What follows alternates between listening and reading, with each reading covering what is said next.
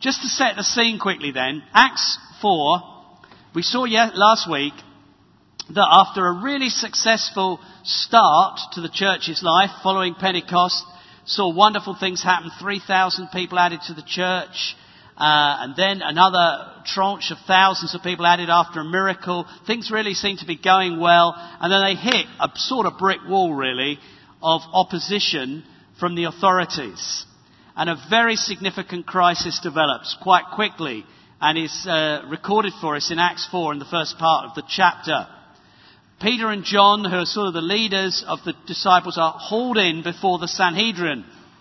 And actually, they go through a very, very difficult 24 hours. I wonder if us, we've ever had very difficult 24 hours. Sure, we all have. Where suddenly everything goes, goes wrong, really. We might hear we're redundant. We might hear um, a medical report that must have happened, for example, to our brother Ray. Just that suddenly everything you hear, woof. Or maybe you hear some news uh, of family situation.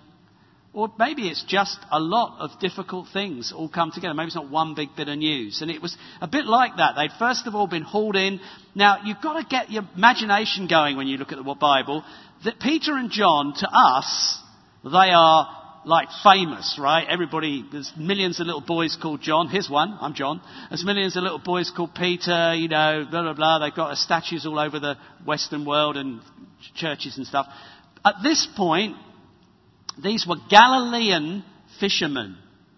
Now, only a few months earlier, when Peter had denied Jesus, one of the things people said is, We know you come where you come from. We tell by the way you speak. You're Galilean.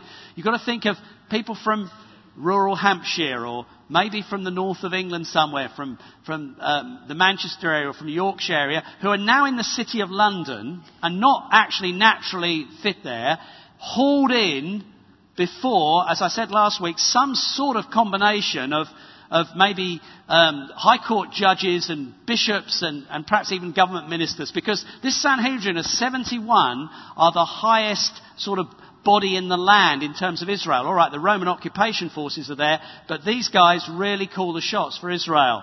And Peter and John are hauled in by them, and, and they're just uh, told, and they, they handle it wonderfully, as we saw last week. But they're essentially intimidated and challenged and told, you're not to speak anymore in the name of Jesus. And actually, just to soften them up, they spend a night in jail. That's why I call it 24 hours. While they, uh, Sanhedrin decide what to do with them, they put them in jail for a, a night. The Sanhedrin have been responsible for crucifying Jesus or making sure he was crucified or putting him forward to the Romans as a, a, case for crucifixion. And so they are not uh, people to be messed about with. They're a rather scary bunch of men. And they come out of there having been told they are not to speak about Jesus at all. The whole thing that they're about, they mustn't do it. So what happens? Let's read from verse 23. On their release, Peter and John went back to their own people and reported all that the chief priests and elders had said to them. When they heard this, they raised their voices together in prayer. Sovereign Lord, they said, you made the heaven and the earth and the sea and everything in them. You spoke by the Holy Spirit through the mouth of your servant, our father David. Why do the nations rage and the peoples plot in vain? The kings of the earth take their stand and the rulers gather together against the Lord and against his anointed one. Indeed, Herod and Pontius Pilate met together with the Gentiles and the people of Israel in this city to conspire against your holy servant Jesus, whom you anointed. They did what your power and will had decided beforehand should happen. Now, Lord, consider their threats and enable your servants to speak your word with great boldness. Stretch out your hand to heal and perform miraculous signs and wonders through the name of your holy servant Jesus. After they prayed, the place where they were meeting was shaken. And they were all filled with the Holy Spirit and spoke the word of God boldly. Let's, actually, that's my reading, but let's just keep our eyes on the passage. Look what happened next. All the believers were one in heart and mind. They began to share their goods. Verse 33, with great power the apostles continued to testify, continued to testify to the resurrection of the Lord Jesus, and much grace was upon them all. Let's even go forward just down your eye to chapter 5 and verse 12. The apostles performed many miraculous signs and wonders amongst the people. All the believers used to meet together in Solomon's colonnade. No one else dared join them, even though they were highly regarded by the people. Nevertheless, more and more men and women believed in the Lord and were added to their number. Great effect. Just want to catch a sense of that. But what we're actually going to focus on is just verses 23 to 31 this morning. I believe God wants to speak to us out of this passage, and I'm going to do it just by a number of themes that really God's just put on my heart as I was preparing for this. As I said, it had been a very difficult 24 hours. So the first thing I want you to really notice, every last one of you, notice this please. What did Peter and John do when they hit problems? Peter and John hit enormous problems, dreadful 24 hours, real roadblock on what they felt God had called them to do. Now they, they, they knew that God was saying keep going, but it was pretty intimidating and scary and it looked like uh, everything was coming off the rails. So what did they do? Let's look quickly three things that I think are very important. First of all, they went back to their own people. Verse 23. They went back to their own people. Now just listen to me brothers and sisters in Christ, fellow believers, those of you who are in this church, Winchester Family Church, the church is their own people. I told you these were Galileans. They didn't go back to Galilean people or Nazarenes. There's still a major, there's a major mixture. In fact, apart from the 120 that started off, and they weren't all close mates naturally at all, We've now got at least 3,000, isn't it? Another 5,000 added. We've got thousands of people becoming Christians. Just imagine it. Imagine our situation. But they are seen as their people. Listen, whatever your background, the church is now your own people. This is the family of God. The church, and particularly the community to which you are joined and you belong. And when you hit problems, the first place to look for help is amongst your own people. Peter and John did not just go away in a corner and hide or they went back to the church. The church has always been people. It is not buildings, it is not institutions, it's not structures, it's not systems, it's our people. These are our people. You are my people. Did you hear, I think it's great just to hear the heart of someone. Did you hear Brian's heart when he looked round at us? Brian Jones doesn't know all of you. Some of you probably hardly know who Brian is. But he knows, he knows some of you very well. But he knows this is his people. When, when he was facing life threatening things, he knew who he wanted to be near him, who he wanted to be praying for him. They went back to their own people. Do you know that's why we have things like community groups and stuff like that? You know, sometimes there's a structure. If you hit problems, you need your own people. You need the church. And you need to have engaged with your church so that you're ready and easily able to go and ask for help. When we hit trouble, problems, trouble, persecutions, disappointments, the place to run to is our own people. Don't run from the church when you hit problems. Run to the church. And actually, we are not, in our English way, very good at that. Now, you can say, we, we throw up all the practical issues. I know, I can almost hear them in my spirit. Well, it's not so easy. Look, I'm not even telling you that it's got to be always the, the, the say, the formal arrangements. Well, they're, to, they're a net to try and help it work. But somewhere in the body of Christ are the people you need when you hit problems. And the idea that when you hit problems you don't go to church is madness. I'm not talking about anything to do with pressures and, you know, I'm a bit busy or something. I'm talking about the people that get back and withdraw when they hit problems. That's not the answer. The answer is you go to your own people. Then look what they did. The next verse, or the same verse, 23, it says, they reported all that had happened. Just want the phrase, secondly, they reported all.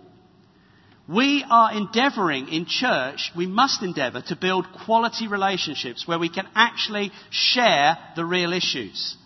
Peter and John were not reluctant to tell them all the problems they hit. Now, I know this was a fairly public challenge, but actually what they did was they unburdened to the people.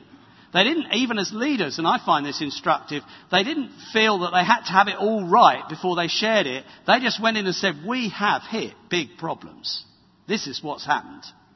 And we've been told this. And we, you know, we're just confused, maybe scared. We know we've got to do what Jesus told us to do, but it looks very scary. Now, I don't know what words they use, they're modern words I've used, but I doubt if it was massively different because they just went and shared with their own people what was going on.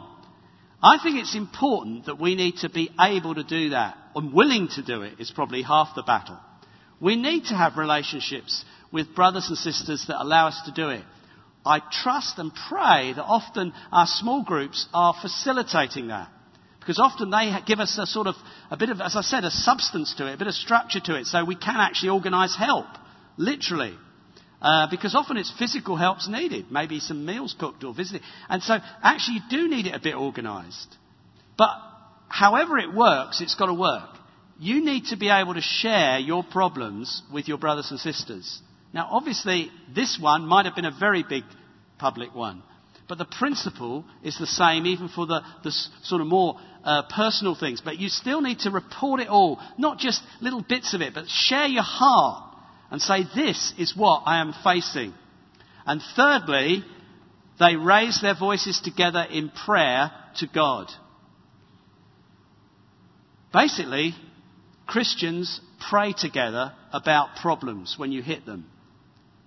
When you hit problems, you need to go to the church to Christian brothers and sisters to share your heart, share your battles, and you need to pray together. This is not merely about friendship, though that's good. It's not merely about having a listening ear, though that's good. It's actually about praying together. Do you see there's some very profound truth here? Simple, but profound. God has provided means of grace, ways in which He helps us. One of them's the Bible. There are many of them. But one big one is the church fellowship, the koinonia of the church. It's one of the ways God helps you. We help one another. The Spirit of God is in us, helping one another. And this is a very simple but real little pattern. When we hit the, the difficulty, we go to our own people, we unburden, we report it all, and we pray together. Simple but wonderful.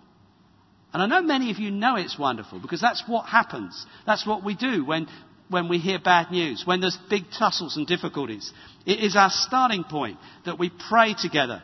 Jesus said, when two of you on earth agree about anything you ask for, by the way, he said this to his disciples. So he's talking about those who are followers of Jesus. When two of you on earth agree about anything you ask for, it will be done for you by my Father in heaven. It's pretty good, isn't it? Matthew 18, verse 19. We need to pray together. We need prayers of agreement. Let's get together. Let's pray about that non-Christian husband, that non-Christian wife who's, there's a battle. Let's pray about that difficulty at work, that sickness, that, that practical tussle with the kids, that thing that's burning us up. Don't let's be frightened of people knowing that we're struggling in our parenting or struggling perhaps in one aspect of our life, work or marriage or just frightened about what the doctor's going to say. Don't let's be too British. Let's be kingdom of God. Let's, let's go to our own people. Let's unburden, report it, report it all, and pray together. Amen? It's as simple and as profound as that. And that is the core of real church. That's the core of real church and real fellowship. But we're also going to learn a bit about those prayers now. We're going to look at the nature of prayer, their nature of their prayer, and then a little bit on the effect of their prayer. So I want to talk about the nature of their prayer. First of all, there was unity to their prayer. Verse 24. They raised their voices together in prayer. Now here's another interesting and important truth we learn from here, from the early church. That praying together was a way of life. What we call corporate prayer. Already we're only a few months into church history and you can see it keeps happening. Acts 1 verse 14, Acts 1 verse 24, and probably on the day of Pentecost, Acts 2 1, they are praying together. as a group. Acts 2.42 tells us the sort of foundational elements of church life. And it says this, they devoted themselves to the apostles' teaching, to the fellowship, to the breaking of bread, and to prayer. And of course, we can come with our Western modern mindset and assume that means they all had little quiet times. That was the Word of God. And they all had little quiet prayer times on their own. Now, I'm sure they did pray on their own, but actually this is a corporate thing. They didn't have a New Testament. It's not been written yet. They did have an Old Testament. They're listening to the teaching live from Peter, John, and the others. They're receiving the apostles' doctrine and teaching that we now have written down. And therefore it's good for us to do what we're doing this morning, to be in a group around the Word of God. This isn't all individualism. But interesting, the word prayer could be translated prayer meeting. Michael Green says that in his commentary on Acts. He says you could, could and perhaps should translated it prayer meeting. They devoted themselves to gathering together to pray. That's not to say they didn't pray on their own, but it is to say that when they talk about prayer, 99% of the time they're thinking corporate prayer. Now we need to understand praying together is a foundational part of church life, and it has been since the beginning. It's one of the foundations of Christianity. And here in 424, when, chapter 424, when they hit a crisis, of course, they pray together. They unite their heart, they unite their voice, and they pray. Now, our church life must be fully involving corporate prayer. Not just big meetings, but smaller ones as well, but not just individual prayer. In other words, in our community groups, in all sorts of groups, youth groups, 18s, 20s, we need to be quick to pray together. But when we, as we do this week, have opportunities to gather together and pray, that is very, very important. We probably don't have enough, but we've got some this week. Enough opportunities, that is. We've got some this week. We've got tonight, 7 till 9, when we're going to be worshipping it and praying about the church, probably the bigger picture and some overseas stuff. Wednesday, when we're going to gather together 7.30 to about 9.30 to pray for ourselves, lots of our own ministry, probably pray for the sick amongst us. Friday, when we've got longer, we're going to gather for some. Oh no, sorry, Thursday is very important. Thursday, when we've got Rose sort of leading a more family time of prayer. That doesn't mean some of you without children don't come. You can come, but it is geared time-wise to the fact that families and children will come, and it, therefore it's 6 o'clock to 7.30, for example, and it's got a pizza to start with, which is quite an attraction, isn't it? So, you know, it's a family feel thing, but it's not by any means exclusive only if you've got children. Obviously, many will be still working at that time. So it's a different sort of target audience, but it's us again praying. And that's Thursday. And then Friday, we've got the early morning one, which goes on every Friday actually, which Neil leads, 6 till 7. But that's every Friday anyway, but that's happening this Friday. And then in the evening, we start at 7.30 with cake and coffee, because we let people come in as they come in from busy days. But actually, we're looking for a whole evening, about 8 o'clock to about 11, we'll finish by 11, of worship, of, of the theme is for all you've done and all you've yet to do. Thanking God, celebrating what He's done. I repeatedly am amazed at all sorts of things that I can think, that's amazing what God's done. And Jeff and I have been giving a little extra thought to some of these prayer meetings recently. And even on Friday we were chatting together and, and Jeff has got a greater knowledge of what's happened over the years in this church than I have. And so there will be a thanksgiving element, big time. But then we also want to look at the year ahead and, and, and some of the things that God's calling us to and pray together on that. And we also want to break bread together towards the end. So we're integrating it with worship. But these are wonderful opportunities for us to get together, unite our hearts, unite our voices and pray. Amen? And when we're doing that, we are doing something very, very biblical. So they were united in their prayer. Secondly, there was worship and adoration in their prayer. If you look at verse 24, they start with looking at God. Sovereign Lord, you made the heaven, the earth, the sea, and everything in them. They didn't start their prayer with a list of requests. They gloried in the greatness of God. Sovereign Lord means despotes, or is the word despotes, which means the sole ruler of all things. The unchangeable King of all kings and Lord of all lords. That's brilliant. They started reminding themselves that their God was the ruler of all. He was King of every other king and Lord of every other Lord. Isn't that a good way to start? Actually, they do some wonderful, I'm just going to quickly draw your attention to it because it's instructive for us as we gather this evening and actually as we worship this morning when I finish because this is part of our week of prayer. It's, it's focusing on the God we pray to. That He is the God of creation. There's three little phrases you can pick up here. I couldn't resist it. A little mini sermon. They said, You made, you spoke, you decided. They remind themselves He is the God of creation. You made everything. The God we speak to made all things. He is the God of revelation. You spoke. God's not up there distant, a watchmaker wound it up, walked away, and all that stuff. He is a, a, God who is near us. He knows all about us. Our hearts unveiled before Him, we sang this morning. Well, that's true. He knows our thoughts, and He still loves us. But He actually speaks to us in a number of ways. He speaks through His Word. He's a God of revelation through history. But He will speak to us this week. Come open to the Holy Spirit. Come expecting to have prophetic words. Come expecting just God to meet you. He's here with us. He's more eager than we are. And He's a God who speaks. That was their understanding. You're the God who made everything, but you're the God who spoke. And Lord, we need you to speak again. But they also said, You decided on history. Verse 28. They said, Lord, you are the God of history. In other words, listen, he is a God who intervenes. Unashamedly, I believe in an interventionist God. Now that embarrasses even some Christians, particularly the more intellectual, Western minded sort of frame and all, all that deism, all the rest of it. Let's brush it aside. Our God intervenes in history. Okay? He intervenes in big things, like this is about really, Jesus, but he intervenes in your history and my history. He intervenes in our story, using that modern phrase. He intervenes in the big story and he intervenes in the little story. That's why it's so exciting to pray, because God acts in history.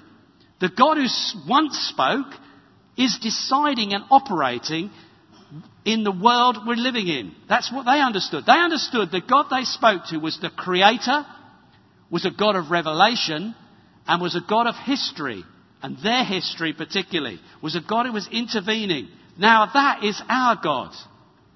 That's the way to pray, focusing first and foremost on God and His character. We will do that. Unashamedly, we'll worship. Unashamedly, we'll take time out to spend time worshipping and praising God. That's part of what we do. Next, their prayer was informed with Scripture. And you find that from verses 25 and 26. They actually quote Old Testament scriptures, which is the one they had, of course. Why do they do that? Because quoting what God has said gives you confidence that you're on track with what you're asking Him. And so when we pray this week, we need to be very scripture based. Can I encourage you to come along expecting God to give you a reading to share?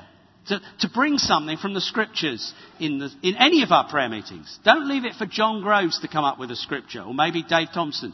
But come yourself, sensitive. So you might have a prophetic word, but you might have a, a, a scripture which just gives direction to our prayer. That's what they did. Their prayer was informed with scripture because that meant that they would be more confident of praying in the will of God. It gave them faith. Faith comes by hearing the word of God. So to, to root what you bring in Scripture is always helpful and it's always the right way. Let's do that this week. There was fourthly expectancy to their prayer. Verse 29 and 30. I love this. They clearly assumed and expected that God knew all about their situation and would do something about it. They say, Now, Lord, consider their threats. They like talk to him, don't they? In a way, you, you can lose the impact of that. It's, it's quite intimate. They say, God, we've been sharing. I mean, basically, Peter and John have been sharing. These guys have threatened us with imprisonment, maybe death, I don't know. They've threatened us if we keep talking. And, and they sort of like bring God into the conversation. Lord, consider their threat. God, I mean, what they don't do is dictate exactly what God should do, which is quite interesting. They don't actually tell him what he's got to do, but hear this, brothers and sisters, they expect he's going to do something. Do you expect God's going to do something when we pray? Well, I, I hope you do, and I, I do absolutely. That's great. Because I do agree. Now let's all be like that. Because that was the mindset of the early church. It was like, Lord, you see what we're facing. We need you to do something. Now, I think that's, that expectancy should be all through our church life, actually, but particularly through our times of prayer, particularly whether they're in the small group or whether they're, as this week, in the opportunities to gather together. God, we need you to act now. And as I've already hinted, it's a sub point really, it's the same point. With their expectancy, there went an openness. Now get that, an openness that God would do what He would need to do. They don't actually dictate much to God. Are we open to God doing what God wants to do? Now, in this incident, the first thing God did was shook the building. Verse 31. Now, I don't think they necessarily expected the building to be shook. This was very early days in the church, and even on the day of Pentecost, there had been a, a, a furious sound of a wind blowing, hadn't there? So they might have said, I wonder if we'll get the old wind one again. So, you know, we're the wind church. Mind you, you have to be careful how you put that, wouldn't you? But, you know, I wonder if we'll get the old wind. Maybe it'll be the old tongues of fire. Neil will get a flame on his head. Ooh. Actually, that didn't happen. The building shook. Now, now you, we can say, oh, that's interesting, academically read it. But actually, that's quite a scary, uh, it's also quite interesting that it wasn't a, what happened before. Just wasn't what happened before. It's just a fact. So actually, God does stuff and He doesn't always repeat what He did last time. So God doesn't always quite turn up the same way you expect. And you just got to be ready for that. I mean, we, you might have awesome silence. Now, some of you say, oh, praise God. But I don't mean dead silence like you can find in any old mausoleum type building. I mean just where the presence of God is heavy on everybody. We might have everybody just shouting out or everybody just. Some of the commentators on this building shock business, they get very interested because some of them are quite liberal and stuff, and I read all sorts of commentaries. And some of them said, we don't know whether this was a, what was the phrase, a subjective shaking or an objective. Basically, did the real building shake or did they just feel like it shook? And was it an earthquake that shook a lot of other buildings? It's all quite an interesting idea, isn't it? But it's probably a bit of a waste of pen and ink to write. but as far as they were concerned, it shook. they prayed and boy, God turned up. I prefer Mr. Matthew Henry's phrase. He said they, they experienced a sensible token of the presence of God. Now, sensible is not like you think it means. You think sensible means all very, it means of the senses. Aha, I just need to give you an English lesson there. Because he wrote that 350, 300 years ago, and they didn't use words the same way, but I like the way they use words. I pray for some sensible tokens of the presence of God, don't you? Sensible tokens. But don't put him in a box and assume the sensible token will be the same as the last sensible token. Perhaps you've never had a sensible token. Maybe you'll get a sensible token this week. I pray we do. I pray we do. Let's go on. They, five, they were clear and specific petitions in their prayers. They were clear and specific about what they wanted. They didn't just waffle around and throw loads of things out. Actually, their requests are very limited. They're, they're focused on two things. Just two clear requests. One is, enable your servants to speak your word with great boldness. That's verse 29. And that, by the way, before we move on, the other one, I'll tell you what it is. You probably work out for yourself. Stretch out your hand to heal and perform miraculous signs through the name of your holy servant Jesus. Well, let's just pause on both those for a moment because they're big, big, big petitions. They're important ones. Their first request was, listen again, enable your servants to speak your word with great boldness. Now this is a classic New Testament prayer that I confess I and the vast majority of Christians in the world today don't seem to quite notice. In the New Testament, you, if you can find a prayer, prayer where they pray, bind the authorities, make them be nice to us, or something like that, bring it and show me. If you can find a prayer, and this one is even more challenging, please save all the people in Corinth or in Jerusalem or save my auntie or uncle. I'm not saying we can't pray these prayers. I am going out on a limb here. But if you can find a prayer like that, also bring it to me. Now, we're not going to be legalistic. Of course, we can pray for the authorities to change their mind. Of course, we can pray for our, uh, our friends to be saved and for the people of Winchester to be saved. And we will actually do that. But it is quite challenging that their main requests are not that, they're this. Give us boldness to speak the truth. Now that is fascinating, and you will find it again and again when you look, touch prayers in the New Testament. You can look, for example, we're not going to do it because of time. You might look at it in our prayer one of the nights. Ephesians 6 verses 19 to 20. You will find Paul praying, pray that I have boldness, that I can speak when an opportunity comes that I speak. Basically, that's what he asks them to pray. Listen, brothers and sisters, and I listen, John Groves, to your own words, which I can do.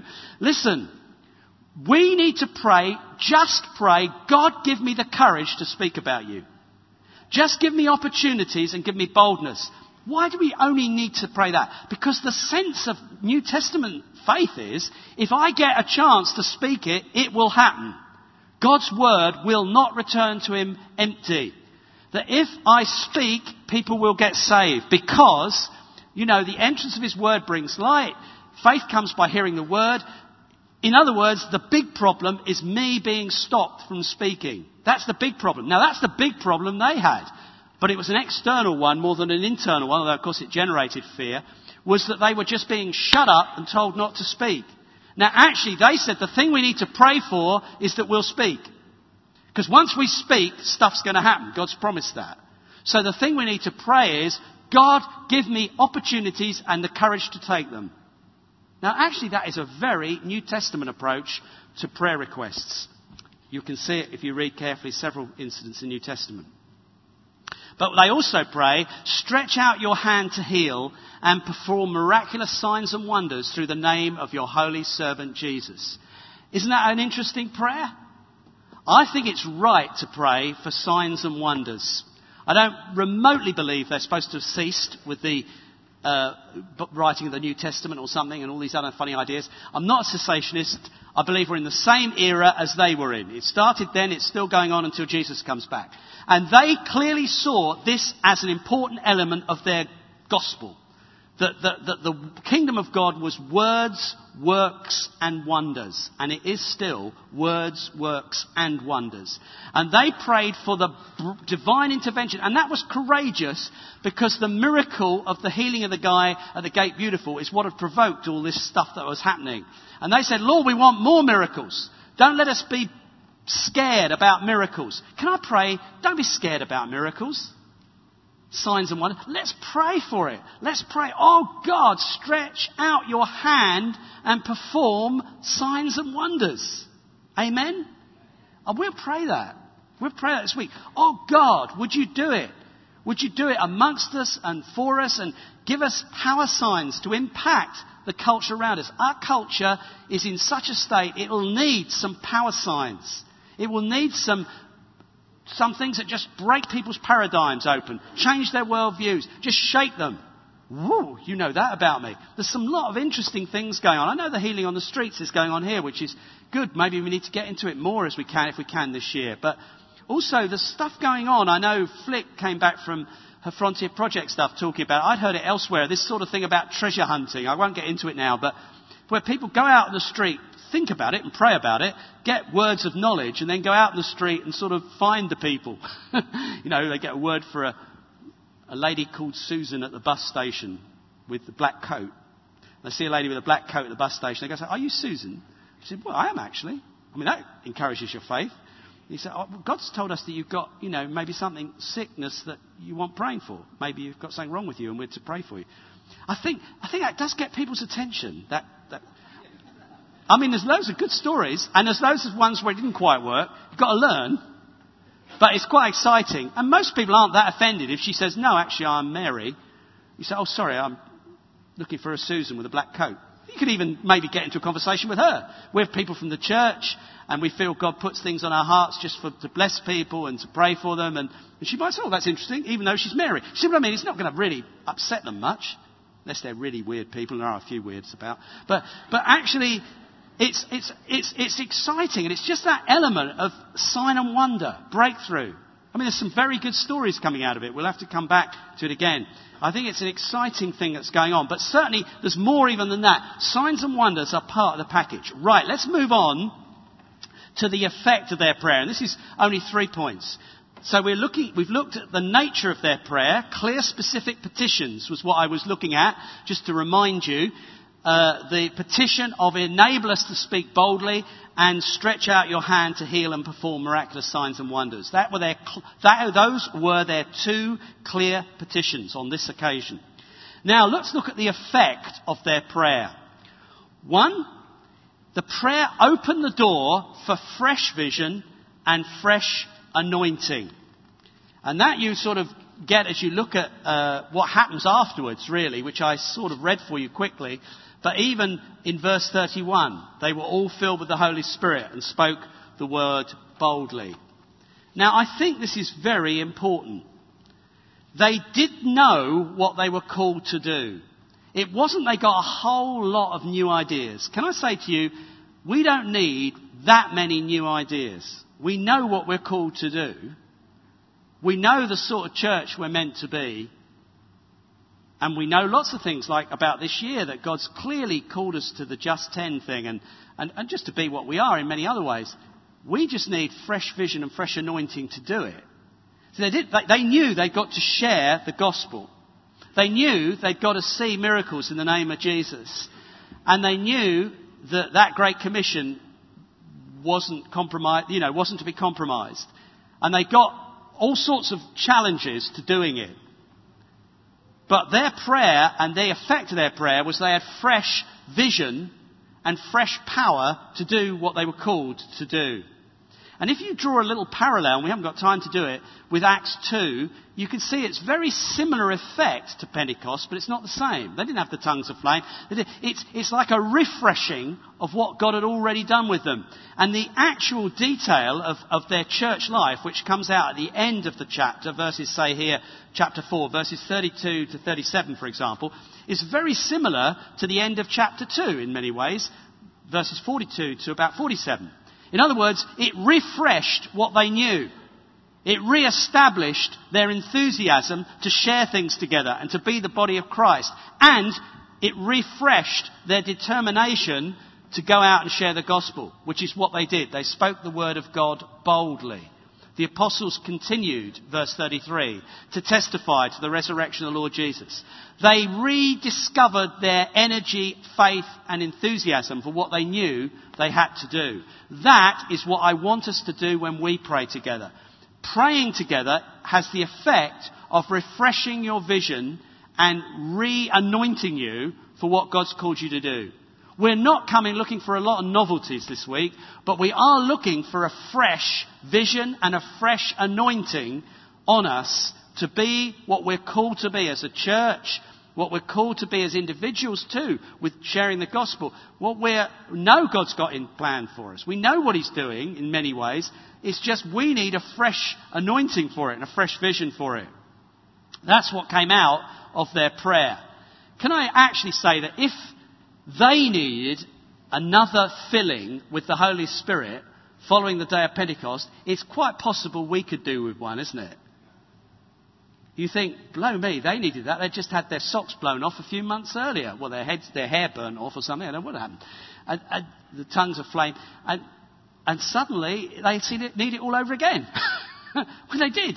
And they're refilled with the Holy Spirit. So this isn't a one-off thing, is it? It's you go on being filled and they're filled afresh. So do we need to be. Actually, when you begin to look at the New Testament, I must be careful because there's lots of times to preach on this, but quite often that's what happens out of prayer. In Acts 10, it, Peter is praying when he has the vision of the sheet with all the different animals, and Jesus say, says to him, Eat these animals. And he says, Oh, no, I couldn't do that, Lord. It's a very strange vision, and uh, Dave Devenish really helped me to understand it when I was in India when he preached on it.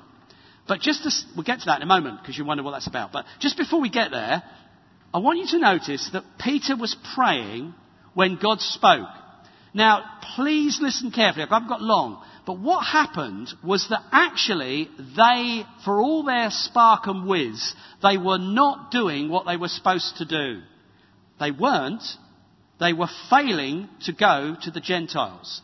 They were doing quite well by Acts 10, but only modestly well. They're not a great success story. Yeah, sure, they're seeing thousands of Jews saved, and sure, they're, they're now being persecuted and scattered a bit, but they're not yet going to the nations. They are not going to the Gentiles. They're not doing what Jesus specifically told them to do. I think we can get like that.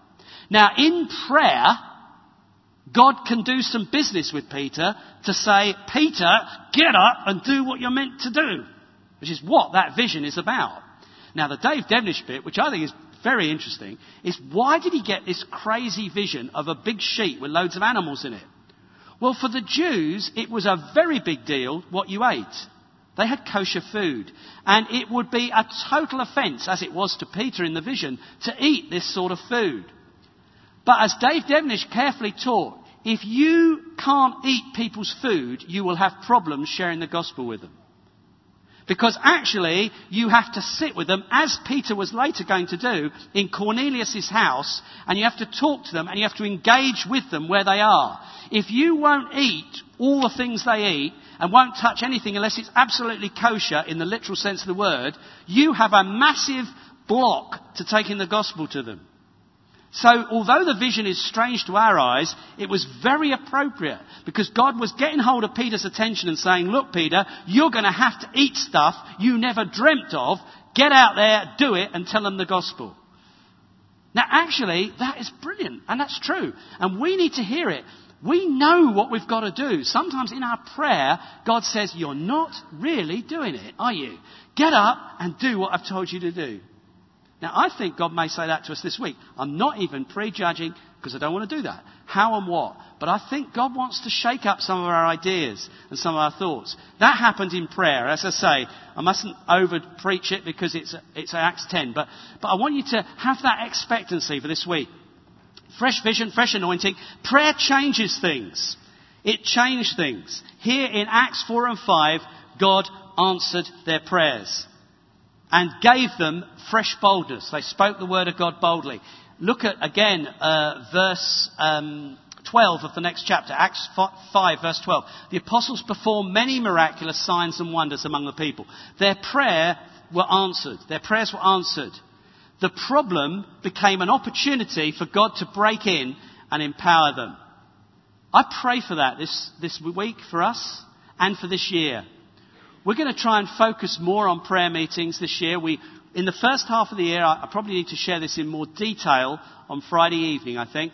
But we're not going to have encounter meetings in this first half of the year. We're going to have one major church prayer meeting a month. There will often be another thing, whether it be a church family meeting or, a, or even a, a celebration, Mission Winchester or Wessex. so there often be, but the rest of the Sundays, until after J. John, we want to leave them free for people to have time to have a little bit of space in their week so that they can have time to engage with non Christian friends and, and, and, make a little bit of a friendship thing. We're also trying to focus everything missional for this first part, um, for this year. We've got to think that through and be much more missional in everything we do. And we just need a little bit of space. And we felt God just talked with the team. We just felt that it was okay to stop for a season. I'm sure we'll do things on Sunday evenings later in the year. But at the moment, we're just easing that up. What we're not easing up on is prayer. We want to have one major prayer meeting a month and really get to do some business with God on lots of things. Things specifically like some of the Just 10 stuff, like some of the, the healing things that are challenging. But that's more detail on Friday. But what I want to, to say is that prayer changes things prayer really does change things. It can bring a difference, enormous difference, to the situations we're facing and the things we're concerned about. Finally, and I've already anticipated this one, prayer is the gateway to spiritual power. When they prayed, the place was shaken. They were all filled with the Holy Spirit and spoke the word of God boldly. And as we read through the verses following, they had the power to witness, the power to give to one another. There was miraculous generosity. It wasn't just uh, speaking the word of God. There were miraculous healings, as we've already seen. Their lives were changed because they prayed together. And in dear old Matthew Henry's phrase, they had a sensible tokens of the presence of God with them. After they'd prayed, notice that, after they'd prayed, they had sensible tokens. Now, uh, you know, uh, and these things happen. We can't short circuit way God works. We can't dictate what's going to happen. We want the building shaken. We want fire on our heads. No, no. We come and we pray. But be expectant that prayer is a gateway to spiritual power. That God will do things. The place will be shaken. And this wasn't just the apostles. It says they all spoke. They were, sorry, they were all filled with the Holy Spirit. They all spoke the word of God boldly. Much grace was upon them all. Verse 33. This was all the people experiencing stuff. It wasn't just Peter and John. They were all in the building when it shook. They all were filled with the Holy Spirit. They all spoke the word of God boldly. Great grace was on them all. Amen? Don't miss the prayer meetings. It's for all of us. It's not just for the leaders or for the few. You know, we, we all need this anointing. We all need to be filled with the Spirit. Great grace on us all. Let's look for some of that as we pray this week. Sensible tokens of the presence of God. Let's look for a sense that God is amongst us. Something happening to us, changing us. Amen? Amen. Now, as I close, and, and the musicians perhaps can come up while I'm doing this, because we're going to worship God, I just want to read you a verse in 1 Peter. Turn to 1 Peter chapter 2, just while they find their way up here.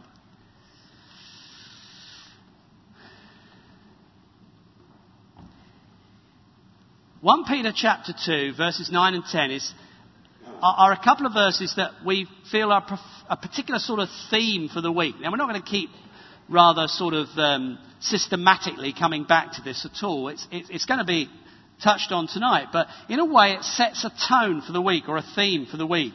Because 1 Peter 2, verses 9 and 10, tells us what a special people we are, the church. Let's just read it for a moment. But you are a chosen people a royal priesthood, a holy nation, a people belonging to God, that you may declare the praises of him who called you out of darkness into his wonderful light. Once you were not a people, but now you are the people of God. Once you had not received mercy, but now you have received mercy. Now that's a wonderful summary of what it is to be a Christian. We are part of a people. These are our own people. And they're the people we get together with and pray with. And we are the people who hold the key to this nation being changed, to this city being changed. We and the other believers, but we are a key part of that. It's the people of God who are called to be the light of the world. Honestly, Jesus said that. And if we aren't the light, there isn't any light just feel prompted, honestly, feel just uh, prompted to take a pause for a moment and explain if you're not a Christian this morning, this, these verses tell you some of the wonderful things about being a Christian. To be a Christian is to belong to God, to know God as your Father, to belong to God. It's to come out of the dark into the light. Now, that's really about spiritual darkness, confusion. And there's a lot of that around. People think, what do I believe? What's right? What's wrong? You know, we're living in a culture which is very humanistic, very atheistic in many ways. Look, there is a God, and He loves you, and He wants you to know Him. And you can come into the light this morning by putting faith in Jesus Christ. By saying, Jesus, I want you to be my Lord and Saviour. I want you as the light of my life. And God will bring you from darkness to light. You will begin to see it. You'll begin to understand what it's all about. There will be light in your life. And it says here about Christians too that we not only come from darkness to light, we were once not a people. We're all like that. We once didn't belong to God. We were once just a scattered, random, lost group of people. But now we're the people of God. Once you had not received mercy, but now you've received mercy. You see, this is addressed to Christians, but it's something very important in there. Once you hadn't received mercy, once you were in confusion. You felt condemned about the things you've done wrong. Things you wished you could do right, you couldn't do right. And the things you didn't want to do, you did do. And you felt just like helpless. And, and, and the Bible would say sinful. You just felt confused. You didn't even live up to your own standards. But the gospel says you can receive mercy. You can be forgiven for every last thing you ever did wrong. Things that only God knows, washed completely clean you receive. That's wonderful. You can receive mercy in and through Jesus Christ. And we as Christians are simply people who were once not a people, once in confusion and darkness, who've now received mercy and come into the light. We're not clever. It's just God's been so good. And you can enjoy exactly the same goodness. You too can come out of darkness into light, can receive mercy and can know that you belong to God. If you want to do that this morning, please come and see me after we've worshipped the Lord or at some point at the end of the service. We'll have tea and coffee over there for all our visitors. You might just want to go into the tea and coffee area and talk to someone, either like myself or someone in the orange t shirt. They're very noticeable and we almost know that and smile about it, but at least you'll find them and talk to them.